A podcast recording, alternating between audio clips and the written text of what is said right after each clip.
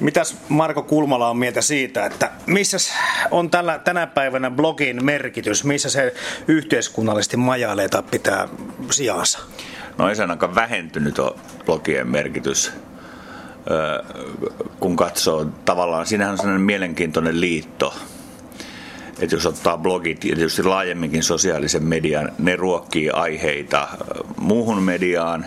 Ja muu media taas palauttaa uusia aiheita ja tavallaan jatkojalostettuja aiheita takaisin blokkaajille ja muille sosiaalisen median vaikuttajille. Et siinä on käynnissä tämmöinen jännä niin kuin luonnon kiertokulku. Hei, mä, siis ikiliikkuja on keksitty? No, siltä se alkaa pikkuhiljaa vaikuttaa. Että se, mutta se, sehän on pää, pääosin oikein hyvä. Että siellähän on niin kuin tosi mielenkiintoisia keskusteluita syntyy ja ja niin kuin aika nopeita reagointia. No sitten siinä nopeassa reagoinnissa on joskus vähän huonoja puolia, että ne lähtee, lähtee liikkeelle ja siihen itsekin tietysti aina syyllistyy jossain Facebookin kommentoinnissa, että lähtee aavistuksen nopeasti nämä johtopäätökset liikkeelle ja sitten niitä täräyttelee tonne ja hetken päästä saa deletoida siellä ja korjailla, että en mä olekaan tätä mieltä.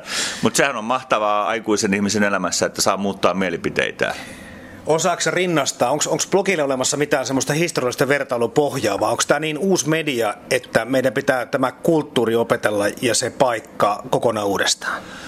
Siinä on varmaan sekä että. Tietysti siis se, että internetin kaikupohjahan on uskomaton, koska se tarkoittaa koko maapalloa. Siis, että se mitä sä kirjoitat, niin on kenen tahansa äh, saavutettavissa, niin onhan se noin historiallisesti ottaen käsittämätöntä. Että kyllä niin kun, kun ajattelee vielä kuinka tavallaan tuore keksintö internet on, me ollaan molemmat sen ikäisiä, että me muistetaan se, kun me ollaan ensimmäistä kertaa menty internettiin. Ja tota, onhan se, jos ihan oikeasti, jos niin pysähtyy miettii sitä, niin onhan se niin kuin mullistus, minkä koko, siis netti on synnyttänyt, onhan se, sehän on niin kuin käsittämätön. Se on siis kerta kaikkiaan käsittämätön. Mutta kaikupohjahan on tuhansien vuosien takana. Siis sille, että ihmisillä on ollut halu tulla kuulluksi ja, ja, ja kuunnelluksi. Sä viittaat samaa. oikein, viittaa niin. niin antiikin Kreikan toripuheisiin. Niin, ja siis sitten ihan siis siitä lähtien, kun ihminen on jonkinlaisena sosiaalisena olentona elänyt jossain laumoissa, niin siellähän on aina ollut näitä tyyppejä, jotka tykkää viisastella ääneen. tota, miten sitten sä näet semmoisen asian, kun, kun tota, tämä on uusi media kuitenkin, vaikka ihminen on aina halunnut viisastella ääneen. Mm. Nyt se tehdään netissä ja sitten kun sanot just siitä, Marko Kulmala, että netti on uusi asia, mm, ainakin joissakin piireissä, nyt en halua syyllistyä ikärasismiin, tätä ei osata ottaa niin vakavasti, mihin se pitäisi laittaa. Niin se varmaan johtuu siitä, että me oikein tiedetä vielä, mihin se pitäisi laittaa, kun se on niin uusi juttu. Ja sitten siksi toisekseen se on varmaan vähän sama, että mihin me se laitetaan. Siis siinä mielessä, että jos me lokeroidaan tämä nyt johonkin lokeroon, niin tämmöisillä niin kuin kulttuurisilla ilmiöillä on tapana turskahdella sen lokeron ulkopuolelle ja jatkaa matkaansa johonkin toiselle. Se on vähän niin kuin musiikissa. Että tota noin, mä oon ollut tämmöisessä kulttuurisessa shokissa, kun mä olin Neil Youngin konsertissa ja yhtäkkiä mä tajusin, että hetkinen, että nykyään on muuten sitten semmoiset pelisäännöt, että tota noin, ihminen voi ilmaista itseään ja tehdä mitä tahansa niin pitkään kuin se haluaa. Se on 67-vuotias ja se pätkii menneen tulleen siis tämmöiset niin kuin räyhäkkäät nuorisobändit ihan palasiksi. Siis se ukkohan on niin kuin, vaikkei se nyt punkkia soitakaan, niin se on enemmän punk kuin, kuin, kuin siis niin kuin kaksikymppisten kellaribändit. Ja minusta se on ihan mahtavaa. Se, mä oon jotenkin ollut semmoisessa niin kuin lähes liikuttuneessa mielentilassa sen takia, että se äijä näytti niin kuin suunnan, että hei, hän on 67 ja 67-vuotiaat tai jotain rollareita katsoo, niin voi tehdä mitä huvittaa. Hei okei, nyt, nyt Marko Kulmala, mun pitää vähän... Tämä meni vähän ja Tämä meni, Joo, mutta tämä on mielenkiintoinen näkökulma, koska mulle tulee nyt mieleen se, että Neil Young nimenomaan voi tehdä Neil Youngina mitä tahansa. Ja nyt kun sä oot vaikka toimittaja, mm. kirjoittaja, sun ei tarvitse ajatella ketään muuta kuin itseäsi, jos haluat, ja mm. ilmasta itseäsi. Eli tämmöinen valinnan tai ilmaisun vapaus. Aha, joo, mutta sitten tässähän tullaankin siis siihen äh, mielenkiintoiseen juttuun, että jos ajatellaan perinteistä mediaa, eikö niin, se on hyvin hierarkisesti rakentunut, ja ne on perin, niin kuin medioiden rajat keskenään on hyvin hierarkisia. Eikö siinä, että siellä on vastaava päätoimittaja ja sitten on liuta esimiehiä ja sitten pohditaan joidenkin juttujen näkökulmaa ja kerrotaan tämä ja kerrotaan toi, jätetään tämä kertomatta. Öö, blogien maailma on täysin epähierarkkinen se, se syntyy ihan eri järjestelmästä. Ja sen takia sitä varmaan, se herättää myös niin paljon hämmennystä, että kun ei siellä ole sitä tahoa, jollekka voi soittaa, e, ja tota noin, eikä siellä ole välttämättä sitä niin kuin vastineen kirjoittamismahdollisuutta sillä tavalla kuin hierarkkisessa mediassa. Nämä on, nämä on täysin eri systeemeissä. Sen takia niitä on hankala äh, katsoa niin kuin rinnakkain. Tai siis sitähän yritetään, että ajatellaan, että nämä olisi niin kuin sama asia kuin, kuin perinteinen media, mutta kun ei se ole okei, meillä on tässä perinteinen media ja siellä työntekijät. Meillä on tässä vapaa blokkari, jolla ei ole mitään sidoksia mihinkään. Mitä sitten, kun perinteisen median edustaja blokkaa? Kumpi hän on sitten? Työntekijä vai sitten se vapaa toimittaja? No mulle se on ihan sama. Mun mielestä, tota, siis mulle on ihan sama kumpi se on. Jos se on mielenkiintoinen teksti ja siellä on mielenkiintoisia ajatuksia, niin ei, ei, ei silloin niin kuin, en mä tiedä.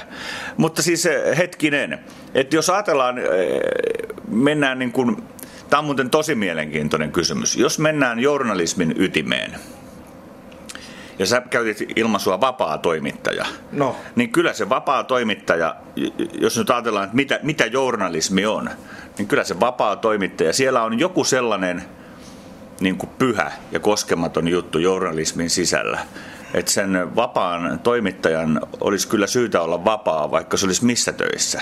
Siis, että tämähän on niin kuin tavallaan peruskysymys. Et mä oon ainakin nyt, ehkä, ehkä mä sitten on jollain tavalla vanhan liiton miehiä, mutta, mutta tota, se on nimittäin karu näky, että jos, jos, jos vapaa toimittaja ei olisikaan vapaa. No eihän se tietenkään, tämä ei ole mikään absoluutti, mutta sitten se peruskysymys siellä jotenkin on. Se on se niin, on... mä tarkoitan sitä, että, että joku on sanonut joskus, että Yleisradion blokkarien taustan näkee. Ne on Yleisradiolla töissä. Vaikka ne on hyviä kirjoituksia ja omia mielipiteitä ja varmasti ihan vapaita, mm. mutta tarkoitan ehkä aihevalintojen kautta, joidenkin arvojen kautta määriteltävissä. No se tuli, ajattele nyt tämä Yleisradio, missä nyt täällä istutaan. Tota, jos me katsotaan ympärillemme, että mitä täällä näkyy verrattuna, että minkä jonkun blokkarin miljöössä näkyy siinä ympärillä, niin se maisema on vähän erilainen. Tämä tarkoittaa sitä, että tämä on kulttuurisesti niin vahva instituutio, että totta kai se alkaa vaikuttaa ihmisiin, jotka on täällä töissä. Ja se on kulttuurisesti erittäin vahva instituutio hyvässä ja pahassa. Ja sitten se kysymys onkin äh, tota, se, että miten tämän yleisradion johtajat ja miten tämän Yleisradion kaikki työntekijät, mihin suuntaan ne ohjaa tämän instituution kulttuurista kehittymistä, koska se kaikki näkyy, siis se on niin kuin ihan sama asia, että jos ihminen on mm, sen ystäväpiiri, se muokkaa ihan yhtä paljon sitä ihmistä ja joskus kyllä vahvemmin kuin mitkään työpaikat, mutta kyllä se mediataloissa näkyy. Siis se näkyy ihan yhtä lailla niin kuin Hesarin toimittajien kirjoituksissa, niin kyllä Hesarin toimittaja tietää olevansa Hesarissa töissä. Ja ei jätä sitä niin kuin, sanoisinko, että sitä ei tarvitse rivien, rivien väleistä niin kuin, niin kuin lueskella, että onko vai ei. Ei tarvitse, mutta siinä tulee myöskin se hyvä puoli varmaan, kun puhut siitä, että tässä on nyt niin paljon näkökulmaa ja tämmöistä isoa taustalla. Mutta sitten kun mennään oikein pieneen mediaan, missä toimitaan sitten pikkupaikkakunnalla tai ei, mutta sitten jos ei ole samanlaista tekemisen kulttuuria eikä näkemystä mm. välttämättä ihan, jos puhutaan koosta. Mm. No kato joo, mutta ihminenhän haluaa aina näyttää ulos jonkinlaista sosiaalista valtaa. Ja silloin, jos sulla ei ole sellaista rakenteellista sosiaalista valtaa tukena, siis se, että joku kertoo tai kirjoittaa nyt yleisradion toimittajana, niin silloin hän lainaa sen instituution sosiaalista valtaa. Tai Hesarin toimittajana hän lainaa sen instituution sosiaalista valtaa. Ei sillä yksittäisellä toimittajalla, jos se nykästään yhtäkkiä ulos siitä, niin sen sosiaalinen valta asettuu hy- hyvin nopeasti siellä ihmislaumoissa jonnekin muulle tasolle. Ja sitten taas toisinpäin, tämmöinen siis riippumaton pieni blokkari, joka kirjoittelee jotain jossain, sen täytyy rakentaa se sosiaalinen valtaansa ihan toisella tavalla. Se tarvitsee yleisön ensisijaisesti. No kyllähän yleisradiokin yleisöä tarvii, mutta kyllähän nyt rehellisyyden nimissä täytyy kai se sanoa, että kyllä se yleisradious synnyttää sosiaalista valtaa, oli yleisöjä tai ei. No kun Marko Kulmala bloggaa, niin ajatteletko itsesi vallankäyttäjänä? Toivoisin ajattelevani, totta kai. Siis, että onhan se nyt tapa ilmaista näkemyksiä ja asioita ja sitä toivoisi, että niihin ne leviäisi, tarttuisi. Se, totta kai se on niin kuin, sosiaalisen valta-aseman sommittelua. Entäs ne aihevalinnat? Ajatteletko se niin, että tämä asia on jos vertautuu muihin töihin vaikka, että tästä nyt tehdään, tätä teemaa pyörittelen tai pidän yllä vaikka blogeissa, tästä en lähde jalostamaan mitään muuta. Mm, joo, ja joskus päinvastoin. Ihan hiljattain kirjoitin semmoisen blokkauksen, kun mm, kauniit ja rohkeat saavat elämässä enemmän. Ja se itse asiassa sai alkunsa yhdestä duuniprojektista. Et tota noin, mm, tehtiin yhdelle asiakasyritykselle semmoista konseptointityötä, joka ei sitten toteutunut, kun tämä asiakasyritys totesi, että he ei uskalla lähteä tällaisella kärjellä ulos. Ja sitten mä ajattelin, että no tehdään tästä sitten blogi. Siis ettei se jää käyttämättä ja, ja tota, koska mä olen sitä mieltä, että kauniit ja rohkeat saavat elämässä enemmän. Nyt toivottavasti leikkaa juuri tätä pois, en, en. koska sitten tietysti kannattaa määritellä hieman sitä, mitä se kauneus ja rohkeus tarkoittaa, koska nyt mä en tarkoita sitä, että äh, niin kuin kaunis malli tai missimielessä äh, saa elämässä enemmän, vaan sellainen kauneus, joka kai nivoutuu sitten jonkinlaiseen semmoiseen rehellisyyteen ja vilpittömyyteen. Jaha, se on ja kaunista. Taas mennään antiikin Kreikan arvoihin. No totta kai mennään, koska ei ne ole miksikään muuttunut. Mutta tämä määritelmän vaikeus varmasti tulee myöskin vastaan siinä, kun sanoit äsken, että luet kyllä kenen tahansa tekstiä, jos se on kiinnostava. No. Olemme kovin kiinnostuneita eri asioista me ihmiset. Niin ollaankin, ja sehän on just mahtavaa.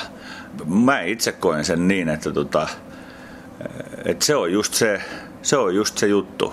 Että jos siitä uteliaisuus tavallaan niin kuin jännitteestä lyödään niin kuin virran poikki, niin se on sitten siinä. Ja silloin uteliaisuus mulle tarkoittaa sitä, että mä oon niin kuin kiinnostuneita, kiinnostunut mistä tahansa melkein. Jos mä nyt lasken tai vedän vähän lankaa yhteen tähän loppuun, Marko Kulmala, niin sun mielestä hyvä blogiteksti ja blogimerkintä on oltava totta kai itseään lähellä olevalle kiinnostava. Se pitää olla luultavastikin sinun taustan omaavalle ihmiselle oikein kirjoitettu. Ja toinen asia, että se pitää olla mielipide tai vahva näkökulma.